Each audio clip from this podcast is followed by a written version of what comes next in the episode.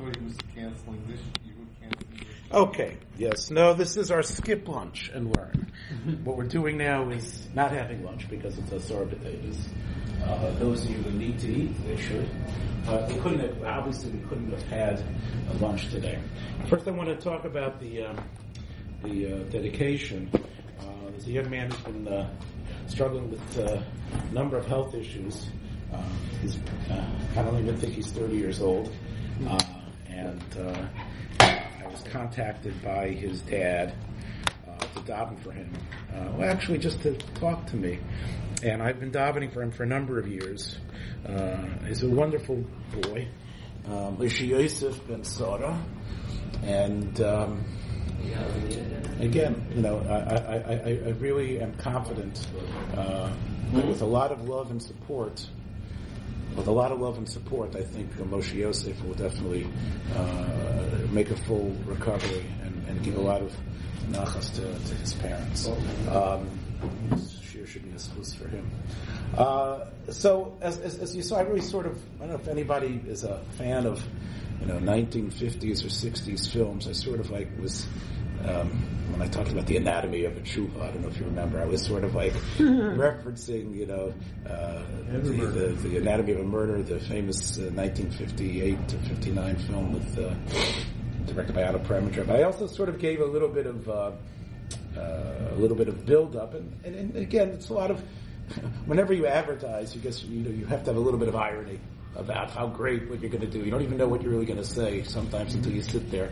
But I do want to go over that, you know, Narishkeit just for a second because there are, I think, some some important elements. Let's see if I, can, let's see if I have the uh, what I need. I think is the internet. Um, what do I need? I need it's probably probably a, um, a an Ethernet cable. There we go. Hopefully that'll the trick. Let's see the Ethernet. Let's see if Tell me the- why. yeah, let's see if the Ethernet works. And if I can do that, that'll be great. Um, truth is, is that uh, you know the Rambam says in in in, in, in uh, Hilchas Kindness that every you know fast day isn't just about not putting food into your mouth. It's really about thinking about the issues that that generated that original uh, event, um, and uh, uh, when it comes to the big Tainesim, it's easy to think about, oh, look, we don't have, you know, we don't have uh, our Beis Hamikdash, we don't care about the Avoda. So it's easy in a way on other fast days. Um, maybe Tainus Esther is a little bit harder because you're sort of like anticipating the future. But even those days, you can think about what it means to have to stoop to, and having been in such danger. But uh, on, on, on Asar B'Tevis, which we know is really the beginning uh, of the fact that we didn't have control of our destiny, right? The fact was is that that was it celebrates the fact that there was uh, not, commemorates the siege, commemorates the beginning of the fact that there will be a siege that you're not going to control, and, and, and in a way we're still living that Asar B'Tevis. We're still living that sense that our fate of our country, the fate of Eretz Yisrael, the fate of Judaism in some ways, in terms not of not of religious Judaism, but keeping Torah mitzvahs, but the fate of having uh, uh, what's going to happen with us, what's going to happen with us as people. Again, the last hundred years has definitely showed, and even the last 20, 30 years, so that we aren't our own masters, and we have to worry and and, and mollify and coddle and, and and worry about what's going on. Um, and Asar B'Tevis, in a way, brings that home because here they were. They, from that time on, even the whole time of Bayesheni, uh, Klal Yisrael, you know, the Jewish people, although they established a second Commonwealth, it was touch and go, right? We talked about the Nes Hanukkah last time, but that was sort of like a, a blip. You know, true, they had certain control, but as soon as we know that they had to appeal to Rome, and of course, before the Nes Hanukkah, they were under domination of other countries. So Asar B'Tevis is sort of the beginning of pretty much a galus type of situation, even when we have Eretz Yisrael. So, uh, what is this connection to today's tshuva? Well, a little bit, because the truth is is that this issue that Rav Moshe uh, deals with um, has become a really a flashpoint issue. Um, it's become uh, an issue of what does it mean that a person can't read the Torah? What does it mean you're not going to give a person an aliyah, or what is that? What, what, what is that about? And um, it, it really uh, generated a lot of interesting types of s- s- sometimes real halachic argument and sometimes meta halacha argument. Because as you know, we're going to be talking about a child learning the Torah. That's really what, what it's about, in case you couldn't guess from the from the from the Marmakomis. And um, it started in a way, in, a pretty benign way. Let's just take a look a little bit. I'll, let me just get the, uh, mind, a little bit discombobulated, but here we go. There we go. Everybody can see all right? As I say, understand the myriad sources may be for the halachic antecedents. Well, we're going to find that out. I'll go back to marveling at the relevancy. I'm talking about marveling at the relevancy, actually. That's something which we were talking about right now. Be shocked by the critical responses. Yeah, there are some pretty shocking uh, uh, and, and, unfortunate things that people said about Rav Moshe uh, after this tshuva was printed. But okay. But he wrote it, it's interesting, Moshe Feinstein came to America uh, in 1936, and of course, people will tell you that's one of the, the, the itself the signs of Hashgacha Pratis, right? That America had the right man at the right time. Now, it wasn't clear in 1936 that he would become the Posek HaDor, but in a couple of years, especially 1939, uh, right before World War II began, there was an asifa of Rabbanim um, I believe, I'm sure it was in New York. And Rav Moshe actually gave a speech there. And his speech was about the fact that there's no reason why we can't have takanos the same way Bezdin Hagadol had. Um, and that we have enough intellectual brain power and, and mastery of halacha to be able to institute things here. Um, and I guess he was implying even throughout the world. He wasn't saying that, like the Mari Rav, that we should have the Bezdin back, but Ramesha was very confident about the ability to actually not only live halachic life, but to institute things within uh, the community. That speech that he gave was actually picked up um, uh, and written up in a Torah journal that Rab Zevin in Eretz Yisrael read. And Rab Zevin had a little bit of a critique on that journal, and he said, "There's this young rabbi, Rav Moshe Feinstein, who I've heard, you know, I remember we know about him, and he wrote this thing, which I think is almost exaggerated. He says that, that they almost have the koach of Bezdin Agadol, that they have the ability to uh, to actually um, to, the Rabbanim have a right to actually impose. So no, that, I'm sure he's just overstating it, or maybe it was it was it was not reported properly. Um, I think again, from what I know about Rav Moshe's chuvas, um, I, I, think he was very confident in the koach of his psak and uh, he felt that what that, that, that he was given, uh, although again they, all his talmidim call him the Rosh Yeshiva, the people that are very close to him call him the Rosh Yeshiva because they studied in his yeshiva. I think he was very confident, as you're going to see in the language of the psak here, how he's going to emphasize that this is the only way he could be. Even though you're going to see that it's something almost like you know, it's it's like wow. And Ramesha uh, is something that you never would have thought of, and it seems to go against what seems to be explicit in other sources. And Rav Moshe says, you have to say this. So, Rav Moshe, uh, I, I, sort of like chop my lips at it because to me, understanding Rav Moshe, a friend of mine, by the way, uh, wrote a doc, wrote a book that's available in all the, the Bermans and a lot of bookstores now. Uh, Dr. Harel Gordon uh, wrote a book about, and it's based on his doctorate, on the derech of Moshe Feinstein and Psak Halacha. I think it's a book about 900 or 1,000 pages. Um, and I, I had to, supposed to work with uh, Harel uh, and SAR together. He was the 12th grade Rebbe and I was 11th grade Rebbe. And we used to talk a lot because, uh, you know, I was fascinated by the fact that this is a man from Eretz Yisrael, and, you know, from the Mizrahi camp, sort of. Uh, and he was, and he was working on Moshe Feinstein um, as a Posek. And, um, you know, he has done a, he, uh, I can, I have, he sent me some of the early galleys of it, so I have sort of his PhD, uh, in preparation, and, I, and, and, and, there's a tremendous amount, uh, in there. But I think that, you know, when we take a look about his importance, uh, and, and what, what he did, um, you know, I think you, you have to realize that he saw himself primarily as a lamdan, a talmid chacham, that was put into a situation where he had to deal with uh, an America that was different, and also a world of Tzak uh, that was very different. Uh, Chaim Ozer said about Rav Moshe that when he read some of his chuvas, and again, Chaim Ozer died, of course, at the inception of World War II. Rav Ozer had seen some of the chuvas that he had written from Luban, and he said, you know, schreibt as if von, von 100 Jahren zurück. In other words, he writes as if he was from 100 years earlier.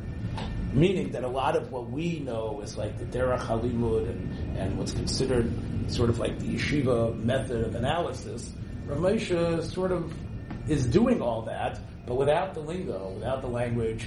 Like he's sort of like he's deep, but but but in, writing in a, in, a way that uh, is is different than the average Rosh Yeshiva or Rav who was had a lot of discussion. Now you could say part of that was because he was almost self-taught. I mean, he had his uh, his, his, his father from David, uh, who he learned by by he learned by his uncle. Uh, but he wasn't. Rav was not what you say a product of Brisk, a product of Volozhin, a product of Telz. He wasn't really part of that milieu.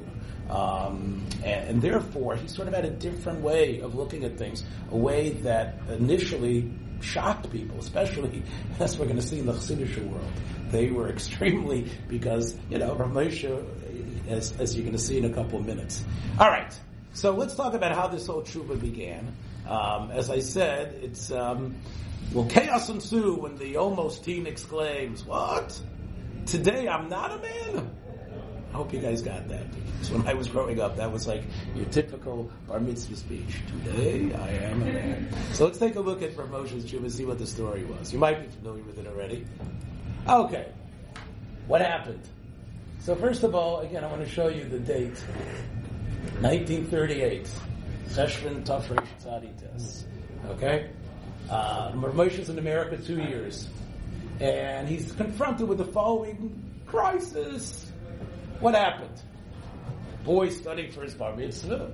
Bitol bizman yosi ben yud gimel shana. Ve'lamdu likroy asedra the Shabbos hakoyven. The bar mitzvah teacher prepared with him. He didn't realize when he becomes bar mitzvah. In other words, they miscalculated. It miscalculated when he's becoming actually 13 in a day. So they either didn't have his correct birth date, or they didn't have the calendar that Ezras Torah sent out about what day he should, what day his, his what his parsha should be, and they already invested efforts in order that he would know whatever would say parshas Balak, right? And it turns out, what's after parshas Balak? Pinchas, right? Turns out that really he would be bar mitzvah parshas Pinchas. That's an easy one to read because everybody repeats itself a lot. But Kolpon, and that was the one that he had uh, prepared. Right, this was Necheshem, so probably not. But anyway, so I don't know who it was. And it's interesting that Rav Moshe actually didn't say who. Rav Moshe was very um, uh, generous in handing out the names of people.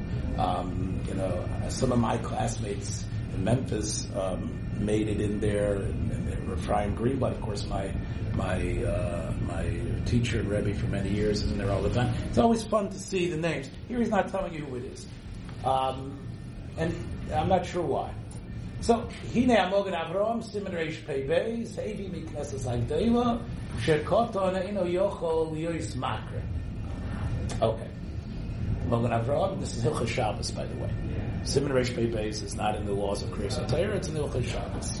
That a Koton cannot be a Balkairi. Vehiksha Pri Megadim. And what do you mean he can't be a Balkairi? According to the halacha of the Brisa, it's actually a Mishnah in Megillah, and a Brisa Mefurish, Kotan Olul Minyan Zion. a Kotan can be one of the people you called up. Now remember, at the time of Chazal, um, it started, there were two periods Chazal talk about, and there's a third period that only kicked in in the time of the Geonim. The first period was, of course, you know, you, once you had, let's talk about Ezra first. Ezra made this Ezra took the essential takana of hearing Kriyas HaTorah that Moshe Rabbeinu had already established, and Ezra developed the idea of uh, of every time you read the Torah, the people that come and read it should reflect something about the day that it's happening. meaning not the, necessarily the type of people that are called, but the number of people. And somehow the number stands for something, right? The fact that Shabbos has seven, Kippur was six, right?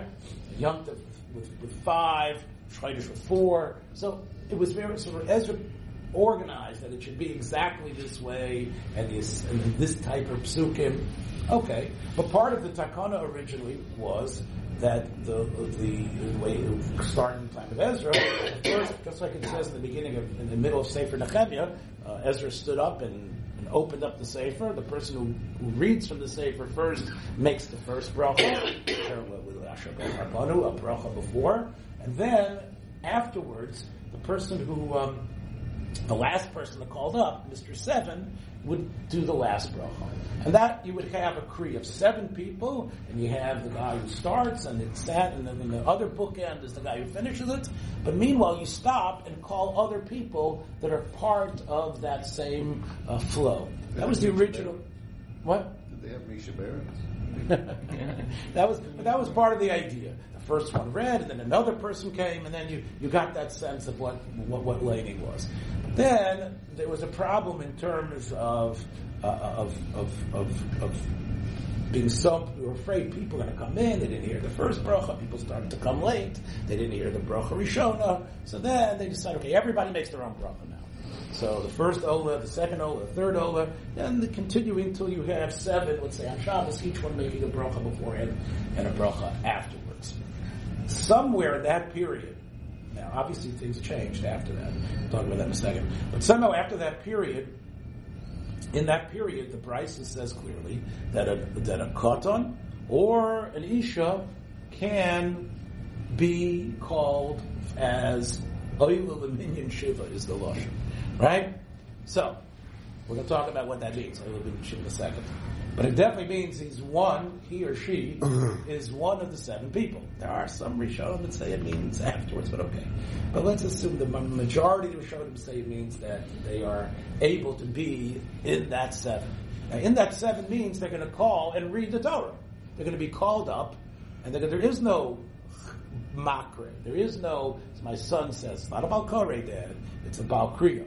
It's not, right? But okay, I'll, I'll use, you know, I spoke to Tuvia um, in Monsey once, and he was telling me, you know, when he talked about his um, his uh, Shas Menukai, and you know, even in the time of uh, Ravenus and Ivashitz, there was plans to print a Shas with Nakudos in it.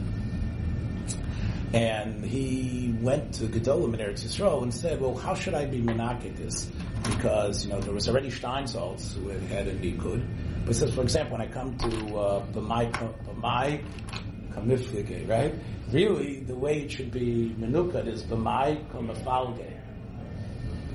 Again, I guess, uh, you know, if you speak Aramaic properly and you know Dikduk, which I don't, but it should be, it should be B'mai Kamiflige, which is what all of us who went, you know, people who've been in yeshiva, you remember? B'mai Kamiflige. So, they, it turned out that that's incorrect. It should be B'mai Kamifalge or zu v'zu is really zo v'zo, right? Zo v'ein tzarach lomar zo. It's not zu v'zu, zu v'zu al So they told him, if this is the way people have been saying it, uh, I forgot who he told me gave him the psak, then you don't have to, if everybody in the world would see, everyone says kamivik, whether it's correct or not, it's okay to be menaka Otherwise, you, you are causing people a little bit of a disassociation. So I tell my son as well. Okay, I know you're right. It's Baal Kriya. But no one knows what you mean when you say who's the Balkriya. They think it's the person who's some, guy, you know, some, right. Say Balkore, even though it's wrong.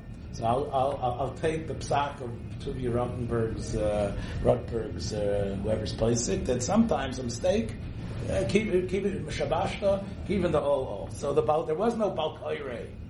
Okay, everybody was a Balkoire. Remember, everybody learned how to read, but uh, when they were five, from five to ten, everybody knew Tanakh by the time they were ten years old, and they knew it with the Talmud, right? It wasn't like they had other stuff. So it wasn't so hard. Again, you did have Amaratzim who did learn, but mostly it wasn't such a big demand. And things started to change in the period of the Golem. And again, it's a question about why it changed exactly. but at the end of the day, it changed because there was ignorance. Taisa says the ignorance was people push it, forgot, didn't know how to do it, so we had to get someone to do it, and because there was a, a, a great percentage of people who didn't know. And therefore, you wanted to give people an aliyah. What's going to be when, when 60 or 40 percent know, or 60 percent know, another 40 percent can't? So when they get the aliyah, it's going to look very embarrassing. So this way, we established there should be a baal kriya. Okay, right. Um, the Rosh actually says it a little bit different. He says it wasn't the problem. So it was the ignorance, but it was actually the the not knowing that you're ignorant. Because there's these other people who say they know how to lay and they don't. You have people who think they're Vikiyim, and, and there's no way you can convince them that they're not. And really, they're not on that level at all. So it's sort of the same sort of thing. It's like, a, right? like, well, I know how to do that. Yeah, of course. Yeah, I, I, I can do that. Of course, I'm good. And then it's much harder. So you have the embarrassment of the people who don't know, and you also have, oh, he thinks he can do everything. So, the, so the Geonim established, it's almost universal, that there should be someone, a Shliach Tzibur, and this is the question, is he a Shliach Tzibur, uh, to laying the Torah. So, that was a new thing, that you have a new person, as you know, laying the Torah. So now the question is, can a Kotan serve that role? So now we understand the Mogan Avram is uh, Moshe telling us, bringing from the Knesset Hagdola, that a Kotan can't be a Makra. Again, the Pri Megadim's question is, in the time of Chazal, right, he actually lamed. So how can you say that a katan can't lay? And therefore, as the as the Ramosha says, v'chazin and shemotzi. What does that mean when he's laying? Even though he's ten, he seems to at the time of Chazal, he seemed to be motzi the people listening. How does that work? Okay, that's a that, that's a mystery. But in Kain, Yochelios Gam Makr Shatamu Right? What's the reason why? I, he's only 10 or 11. Well, the reason is, Mishum Nagam Rak What are we talking about? We're talking about Kriyas HaTorah. Pri Megadim is saying, okay, what is the takon of Kriyas HaTorah? Again, Rav Soloveitchik has, uh, uh, uh, this is an area Rav Soloveitchik has spoken about quite a bit, Kriyas HaTorah, the love is Kriyas HaTorah, but we know Jonathan, you probably are familiar with the Shiurim L'zecher Abba Mori. He has uh, a big piece on Takanas Moshe Rabbeinu, and especially about what this Takana of, of, of, was. But the Pri Megadim doesn't look at it in such a heady way. He says at the end of the day, it's not. It's basically it's not in the Torah itself. Whether Moshe Rabbeinu as an individual, he says that's just it's just like a takana of, of, of, of not eating basarov. It's like a it's ultimately the fact that the rabbi who instituted that was Moshe Rabbeinu doesn't give it a status higher than a Darabbana. Even though it's Moshe Rabbeinu's vested, they're the one who decided we should have Kriyas At the end of the day, that's like the Darabbana that uh, you know that we keep a second day Yom whatever it is. It's all part of this big rabbinical uh, experience. So therefore, the Pri Megadim says it must be the Kotan true. He's not really chayiv in mitzvahs, so it's all it is is at the Rabbanon. But he's at the Rabbanon to do mitzvahs, and even though I guess there's an extra layer because he's at the Rabbanon in at the Rabbanon, but he's at the Rabbanon and the Rabbanon he can be motzi the the um, the Godim. Um, the בצרכים, והיתר מחמסה בשעס הדחק, שאין שם גודל שיוכל לקרוא. So therefore, the Pri Megadim says if you're in a situation where there is no Gadol, so he could lay. Okay. And then he, Moshe says, V'chein azov, Sivkot Gimayim. So let, let me give you, I said I was going to give you a peek behind the scenes. For some of you this might be standard fare. But there's a couple of things here that uh, alert me. Okay.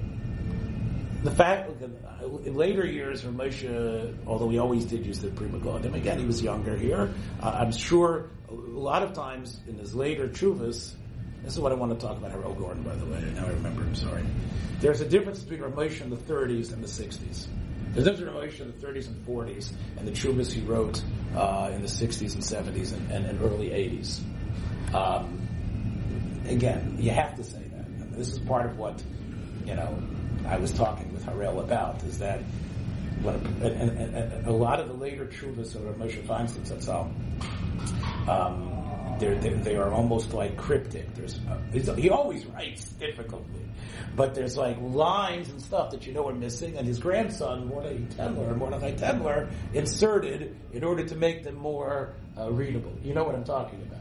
Okay, uh, Rabbi Ephraim Greenblatt has told me that he won't be seimich on the later chuvas, the later volumes, because of the scandals and other things. Even before the scandals with, with Mordechai Tendler, he didn't trust it. That, that, that was all from Rav Moshe. So to me, when I see something he wrote in the 30s, that's him.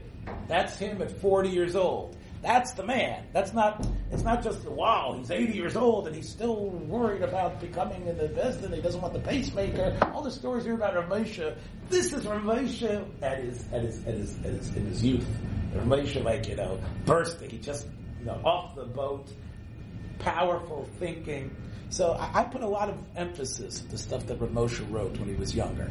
True, you know, we have this sense that the Gedolim are the Gedolim. They become a Godol, and from the time of 30 to the time they go to Olam MS, there's really no change. They were great, great Gedolim.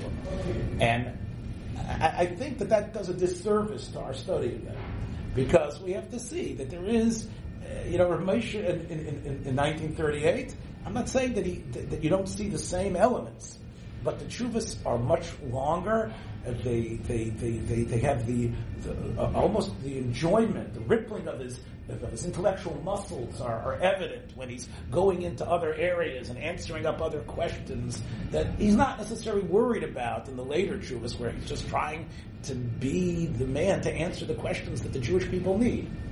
Because there he's got he's older and he's got more questions and everybody's waiting for him. So the, the chuvas are, are, are, are by by definition, more terse and not necessarily as explanatory. Whereas what he was writing when he was young was different. And I think that's important for people who study Rav Moshe to see what period in his life that, that it came from. So, um, that's why I'm saying this is like Spitz Rav Moshe in a way.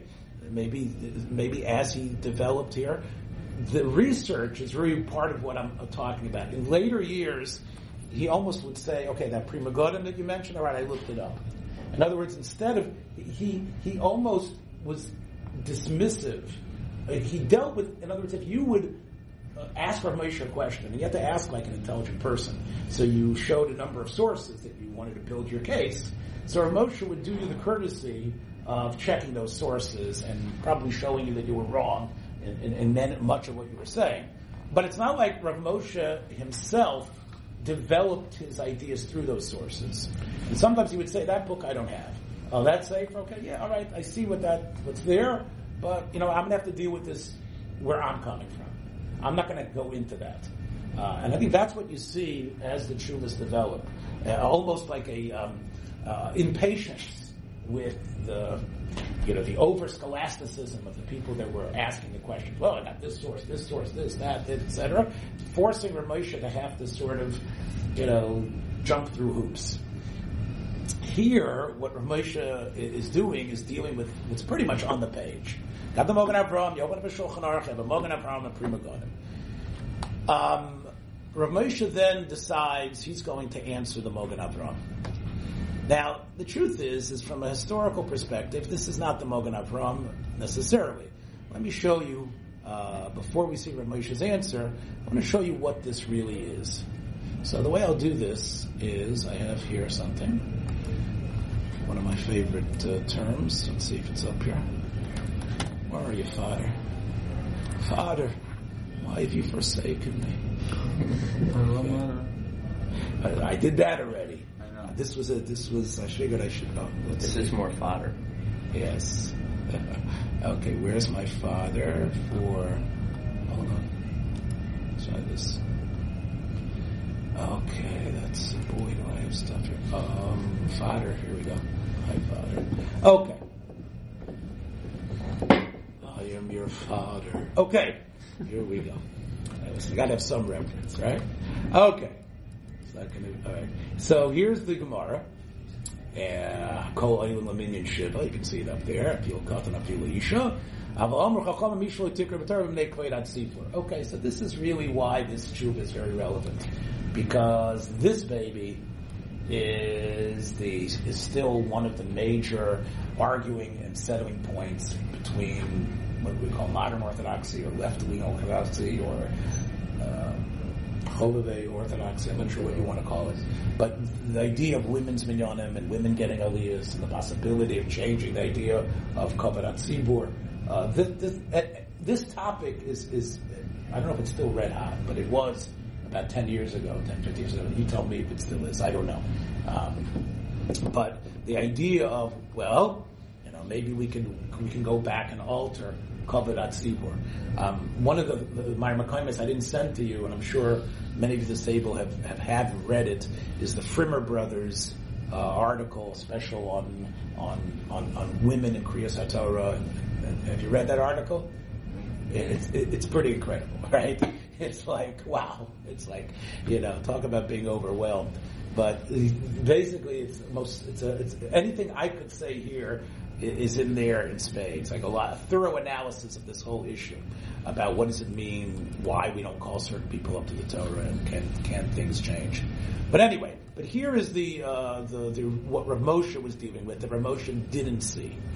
I don't know if he wanted to see or he was interested in seeing it, but it didn't. It really didn't. It didn't. Rav Moshe didn't care. But let me just show you uh, what it is. Okay, this is the Ron here. So I want to show you the prima. I want to show you the the the, the Pri Megadim uh, and the Knesset HaGedolah. Okay. Okay, so right in Shulchan Aruch, here's the Shulchan Aruch again. Akol Eilim Minyan Shiva, Afilu Isha, the Katan Shadeu in Mevorchen, Ava Omer Chachomim Isha L'Tikr B'Tzibur Leik Veidat Tzibur. I, I, want before we move on, I just want to tell you that, that this is one piece. It's not two separate brises. The same brise that says women can get an aliyah says aval amru chachamim. It's not like oh the original was uh, the record that we have that women and, and, children can get an aliyah also comes with this caveat, which indicates that. It, it, so I'm not sure. Was there ever a time women were getting aliyahs? I'm not sure. Um, but it's not like, oh, later rabbi said don't do it. That's not the statement. It's one brisa that has a, um, uh, you know, there's an organic unity in that brisa. Okay, let's go on. So, Rechaim ben Venishti, okay, the uh, Rabbi Waldenberg calls him the Ma'asef al Kol um, Born in Constantinople, uh, Kushta, as it's called. Um, he was a student of Rabbi Yosef and Rabbi Moshe Trani, which is interesting because his father, the grand, the father of Rabbi Yosef ben Moshe Trani, the Mabit, was sort of like he was like Rabbi Yaakov to Rav Moshe to Beis Yosef's Rav Moshe. In other words, in Eretz Yisrael, you had you had a lot of great men. You had the Bach, who was sort of like the maverick in Yerushalayim, who really uh, was from the old door. But after in the 15th, the mid 16th century, the two big poskim of Eretz Yisrael were uh, the Mabit and the Beis Yosef, Rabbi Yosef Karo. The Mabit's son, Rabbi Yosef, left Eretz Yisrael to collect money. Because basically, the communities in Eretz Yisrael could not survive unless the communities in Chutz help them. And it wasn't just like we have, the Meshulach shows up in Kennedy, does a whirlwind tour and gets someone to drive him, and then he's back there at Yisrael. But the way it worked was they would spend months and years in Chutz being the agent. That was the Maharit. Rabbi Yosef, he, he started in Eretz Yisrael. He was trained in Eretz Yisrael by the best. He came to he came to Constantinople. He was in his 30s, and they gave him the position of being the Rosh Yeshiva of Constantinople because he was a hotshot.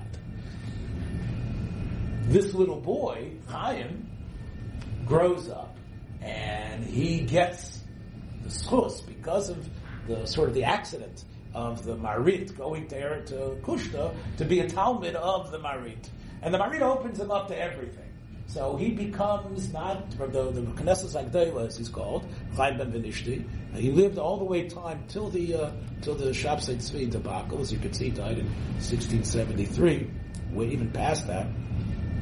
As you can see, he wrote uh, his in, in his twenties. He was already writing uh, Svarim that we still use today, um, and, and he was commenting on the Beis Yosef and on the Torah.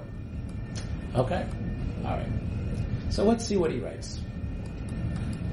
So the first thing he decides to talk about is he has he has a pilpul in the Rambam. Uh, the pilpul in the Rambam is the Rambam seems to imply that you can give. Uh, here's the Lashon Rambam. Everybody see that? Um, okay, b'me'ataynis today. Shachs and mincha. No less than that, and no more. Isha lo tikra b'tzibur b'nei kveid atzibur. Katan yedei likros v'yodei limavarch and oilim minyan akruin. So it looks like the Rambam seems to be saying that a katan and, a, and, and an isha possibly, but a katan for sure can get an aliyah even today. Right? This was the this was the the impression because the Rambam's talking about when you read three, right? Right? Shabbos Yom Kippur Mincha B'Shem Chamishi Shokol Hashana Chanukah B'Purim Me'ataynis all these days Shachris Mincha here's the three one right? This is this is all these times you read three aliyahs. You call three people up. Isha lo b'tzibur but katan ha'yedei likros olu minyan hakruyim ad V'nira minyan gimel. So it sounds like according to the Rambam that you could actually give a katan shlishi even on a day when you read three. And so then he goes into this issue. I, I actually believe that this whole question doesn't start because if you go back to the Lashon Rambam inside, you'll see that that's actually a separate halacha, and it's the Rambam is just in a different topic now. So the whole the whole kasha nishtod sometimes depends what print of the Rambam you had. I, I know which print of the Rambam the Knesset HaGedolah had. It was the, for the Roman, the, the, print from Rome. It's not clear where the halacha marker is. In other words, the Rambam wrote. He wrote in manuscript. When's the next? You know what I'm saying? Is this a new halacha? In the yeshiva world, they say right? They're lenient, right? Why is this point in the same statement? That's and, and, and many brilliant ideas uh, have been speculated based on that. But the, but it's it's based on a mistake. The Rambam didn't necessarily mean it's all one idea. As you can see, this is Halacha Tazayin, all about seven, six, five, four, three. Then he's into a different topic. It's not about right the, the fact that the halacha before uh, Chevra, he was talking. I mean, who wasn't the Gemara's lashon? Where does he keep it? What? Uh, well, again, so we could that could be next week's year, I think. But uh, but it, but but my, give me back. That's really a, a, a big issue. What does that mean, covenant tzibur? On a simple level, though, on a simple level, I'll say that um, it, it almost it seems like the simple shot is that it looks embarrassing to them that a woman uh, who was supposed to be less of a scholar, less of a reader, had to read and, and for them. It's almost like, what? You need a woman, right? So therefore, it almost it sends a message that we can't do it. We don't have enough men out there who have the mitzvah of Talmud Torah to do it. That's the simple shot. There's other ways you can say that maybe it's it's sort of embarrassing to have a lady have a prominence and, and be looked at and heard. Yes, that's another possibility. It doesn't sound like that. That sounds like her cover, right? We just had that in Truist, remember? About coming to the Besdin. I want to apply to a, a, kid. Huh? You see a little five. No, no, no. Kid, kid's kid. not in that. Uh, in other words, it should apply to a kid too. I'm saying an eight-year-old kid that looks embarrassing. Right, that should also be covered up. But there, I guess the difference is there's an understanding that we're sort of like nudging him towards his channel. In other words, when it's a when it's a kid, the, the kid's like, "Hey, look who he's going to become. He's going to come to the next promotion. Who knows, right?" Whereas a woman comes out there, it's like All right, you guys, I guess you need me now, right? So that I, I think that's the simple shot. I like it how you put shot. Yeah. But it, it doesn't. sa- It definitely doesn't sound good to modern ears, right? Especially Men have a mitzvah. What? Men have a mitzvah to leave it in Talmud Torah. So Right. So it's showing that we're not fulfilling our obligations, which she do she doesn't have. right, and- right. So it's sort of like an insult to us, almost, Yeah. right? That's yeah. covenancy. Yeah, and uh, Kol is What even about Kol Isha? So this is, that's another shir we can have about whether you know th- this gets into the whole shira saya. Maybe we maybe we should do Oz Yosh. The shira saya was a parshas b'shalach. We'll talk New about. topics. Uh, Hilly and I work on, on a topic. yeah. But I, think wasn't his question. We gotta get- Wasn't his question Okay. from the Gemara that Kairin Laminian Shiva? Right, right, that's true. But oil of minion just might mean again. You're right. That's the that's the Knesset Davis question. But but my but I'm saying is the kashet nishton. He's not talking. He's not talking about uh, Gimel. He's just quoting the Gemara, as you can see. All right, so that's that that just okay, that just to show sometimes when you look at stuff inside, you can see that. All right, but now let's take a look at at his major point. Okay, here we go. Um, So then he says, okay, quotes all the people who disagree with the Rambam, and then he answers the Rambam. He says, even the Rambam means only Shiva. Okay, and you have to say that. All right. Um, and he brings a right from the Rambam himself and the Perish Mishnah. Okay. Um, and then, as an afterthought, he says, "V'davka l'minyan shiva mitzdarif, avalios hu makre eno yochad shiyah ben sairos."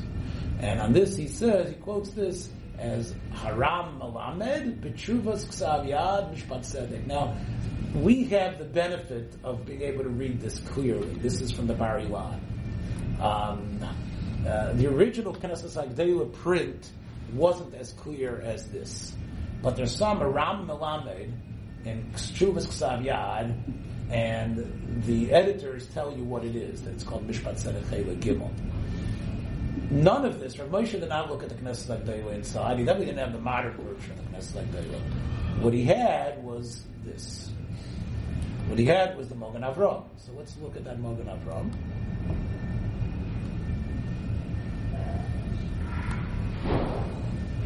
Okay. So here's the Mogan Avram. Avlios hu makra, eno yochel at beisares, ram milundrish, betshuvas beis Yosef, simin mem gimel. Okay. Um, the Rav Moshe doesn't care. He didn't need to check the Knesset like they or find uh, this tshuva, right? Even though that's what you should do. If you, don't understand something, you, right? If someone you hear a psak and you have a Meyer don't understand it. It's a steer. How can you say that a katan can't lane get an aliyah? So if get an aliyah, he's laning for everybody. Why can't he? Why can't he get? Why, why can't he? Uh, why can't he be the laner? Okay. Well, Rav Moshe says, Mogan Avram quotes it. I'm going to explain why it's true. The rest of us might say, well, let's check that Mogan Avram. Where did you get it from? So he got it from here. From the Knesset HaGedolah, which was again the, the Atfus. Around it sounds like there was somebody from London. Of course, it's not. This was actually um, Malamed got turned into Melandrish. Right? It was it was her Meir Malamed, and that got in Londish. Chuvas Beis Yosef, it was actually Chuvas Ksav Yad. So who is this Meir Malamed?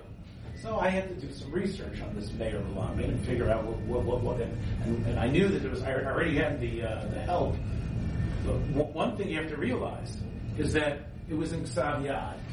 The, the, the Meir Malamed lived in uh, was was uh, in the Turkish Greek area. He was in Izmir and in uh, Salonika and Constantinople, and he wrote. Actually, he printed. He was one of the lucky ones who was able to collect enough money to print chuvas uh, in the early part of the 17th century. Actually, they came out in 1615. Same time that Harsha, the others were, were writing. He was uh, way before, again, when Knesset was a young boy.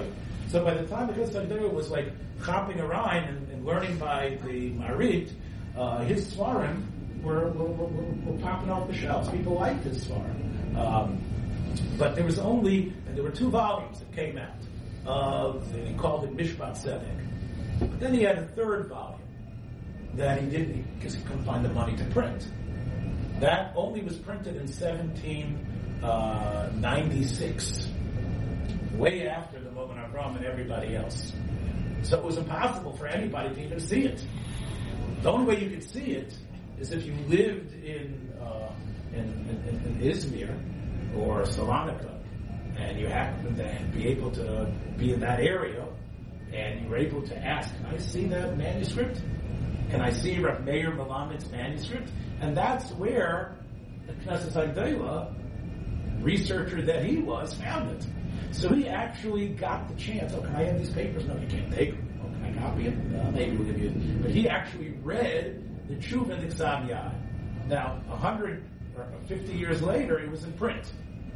But at the time, he didn't have, Rav Chaim Nishti didn't even have the time to go through, and I actually went through the Tshuva.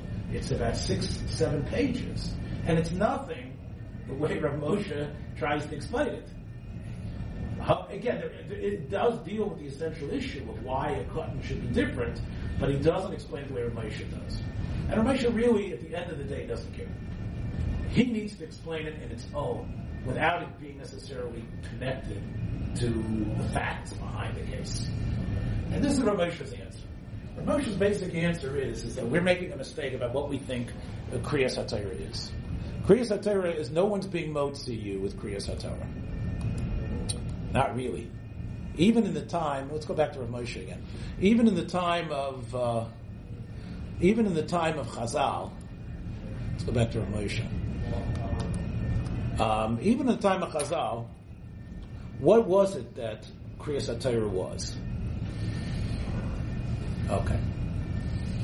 Avol nochon l'niyas daiti l'taretz, divrei amogan avram. Da muchrochem loymar. She'en kriyas ha-terek k'mo kriyas megillah v'kedayna. There, basically the way it works is Shomea K'oneh. If you've read the, I really tell you to look at Frimer's article, I'll send it to you guys if you want. Almost like a scientific, brilliant explanation of what Shomea K'oneh means. But at the end of the day, we know what that means. I'm listening to you, I'm connected to you, you know I'm listening, and, and, and you realize and it's like I'm doing what you're doing. I'm hearing you. I use my auditory faculty to hear what you're doing, and it's like I'm doing it. He says, I don't know. He says that won't work by Kriyas HaTorah. If I'm being motzi you Kaona, it actually, Rav says, it undermines what Kriyas HaTorah is.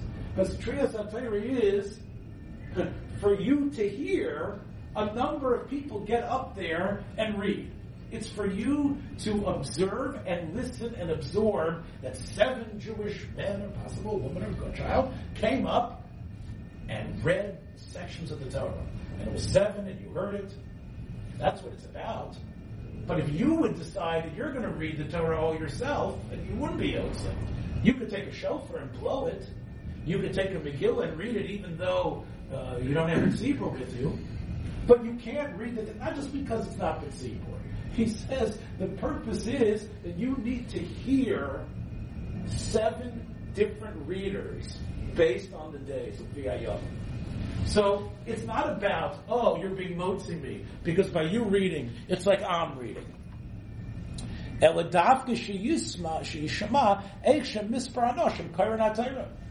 So therefore, he says a big chiddush. He says the Korah doesn't have to have them in mind. There's no idea, I'm going to read the Torah, I'm going to be motzi you, right, like a real from okay right now. You don't need to. And the Korah doesn't have to be miskav and lahotzis b'kriyosai. Um, and he doesn't have to be able to do it either. Even a child who can't be motzi you can be a Baal Koreh or balkriya because you can hear it from him. Okay, then he gets into now Rav rolls up this I told you about the rippling muscles. That's the next most of the truth is all about why shofar is different. Why is Tia shofar different? Because shofar we know what's the bracha for shofar? Lishmoa ko shofar. And yet shofar is different. So he spends again, again, we don't have time, but he, this is where Moshe enjoys himself, describing what shofar is about and all the three different shitas, Rosh Hashanah, Reb again, this is almost like a whole shear in Rosh Hashanah and what Kiyah Shofar is and why the guy has to have kavana there. It's not really. I, oh, believe me, it's it's it's it's it's fascinating and, and sort of like labyrinth, you know, cryptic, labyrinth of things. Okay. Anyway, so that's all about shofar, shofar, shofar, shofar, shofar. Okay. With the halacha, but he just he ain't finished with this. Poor little bar mitzvah boy's not getting an answer yet. Oh, here we go. The Baal HaMaor, he's got he's got the Baal HaMaor and Tesis and five different possibilities. He, it's incredible. Okay, Probably I- didn't have to look it up either. and I agree. and then he was, whoa, whoa, whoa, whoa, oh, oh, ah, Yotzilon. Okay, here we go. Yotzilon Shafer. He has to hear a tki of mitzvah, but that's not by Kriyas HaTorah, because by Kriyas HaTorah it has to be others. Now, um. Now I'll tell you, of course a katan can get an aliyah, v'yotze b'kriyoso. L'chaynisha, yeah, of course, she doesn't have the mitzvah of kriyas Torah, and she can never be motzi someone. Okay. But shmiyosan akriya hi mitzvah. The mitzvah is you. You're doing the mitzvah by listening. And it's not like I need you to do the mitzvah for me. Ah, what about today, the time of the Geonim, that you have someone else reading? Ah, you have to hear seven people. You're, you're, all you're hearing is what? You're hearing one person laying. Harayenu karel echad, exclamation point put in by me. V'nimtza, it's only one person. Oh, oh, yeah, there's an answer. Everybody else is reading quietly, right? The guy's making the bracha, and he's reading along with the shots. God say no klum, because the person listening doesn't hear that guy, right?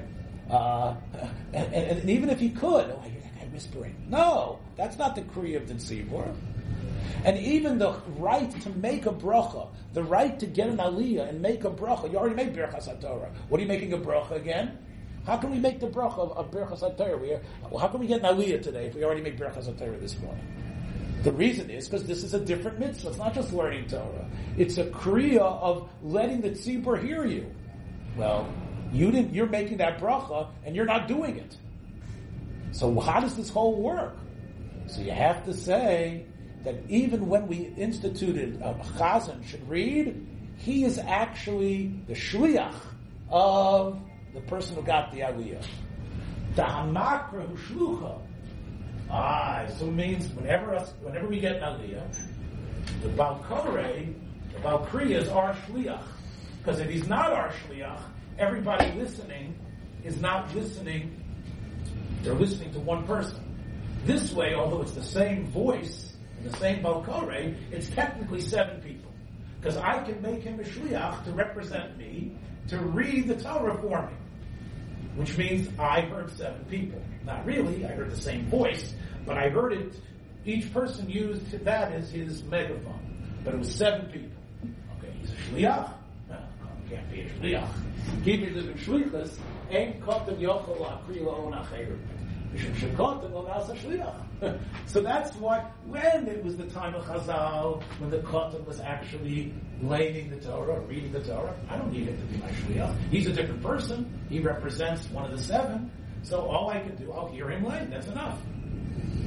But when now that he's the Chazan, meaning he's the shliach tzibur, he can't be a shliach.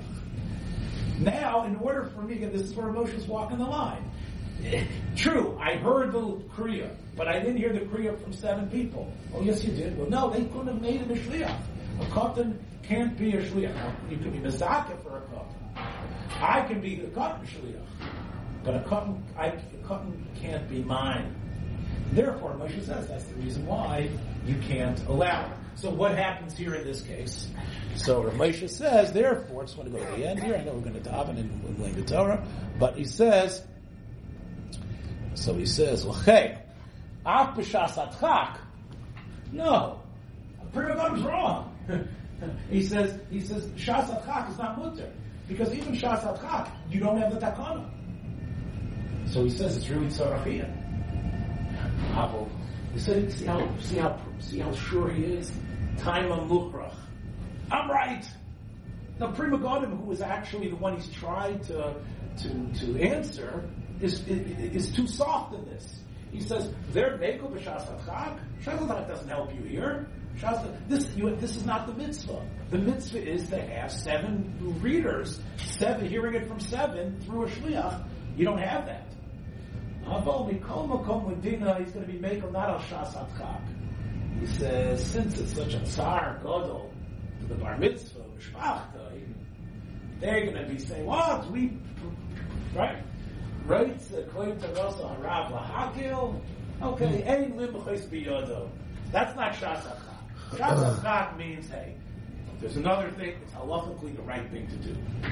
B'shasachak. But to say ein mochin, he's saying, listen, I know you're in a tough situation, you got a lot of pressure from the, from the, from the family, it's a big tsar. Okay, there is the Pri Megadim, he's wrong, there is the Pri Megadim, but, uh, you know what, if you want to be makel, ein lim ches biyad, which is different than Shas Chaz. Again, this is again a little bit of, of uh, I hope, a little peek behind and understanding. Okay. As they say, have they usually been meaningful fast? meaningful fast. Take care. Let's not forget to commend everyone for cleaning up their lunches.